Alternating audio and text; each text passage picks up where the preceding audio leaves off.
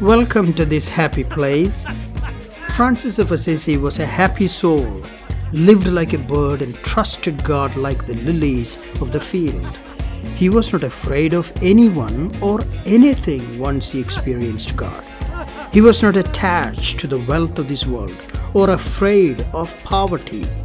His life became a lightning rod in the Middle Ages, but that did not end there. He continues to be a beacon of light and life for those who want to live a holy life in the context of their own lifestyle. You and I can become Francis like in this world today. You and I are called to live a life that challenges the people around us to live their life loving their neighbor as themselves, and through it, loving God. Glad you stopped by, and glad you are here. I'm Father Jose, your host for this show on Franciscan Life. Welcome.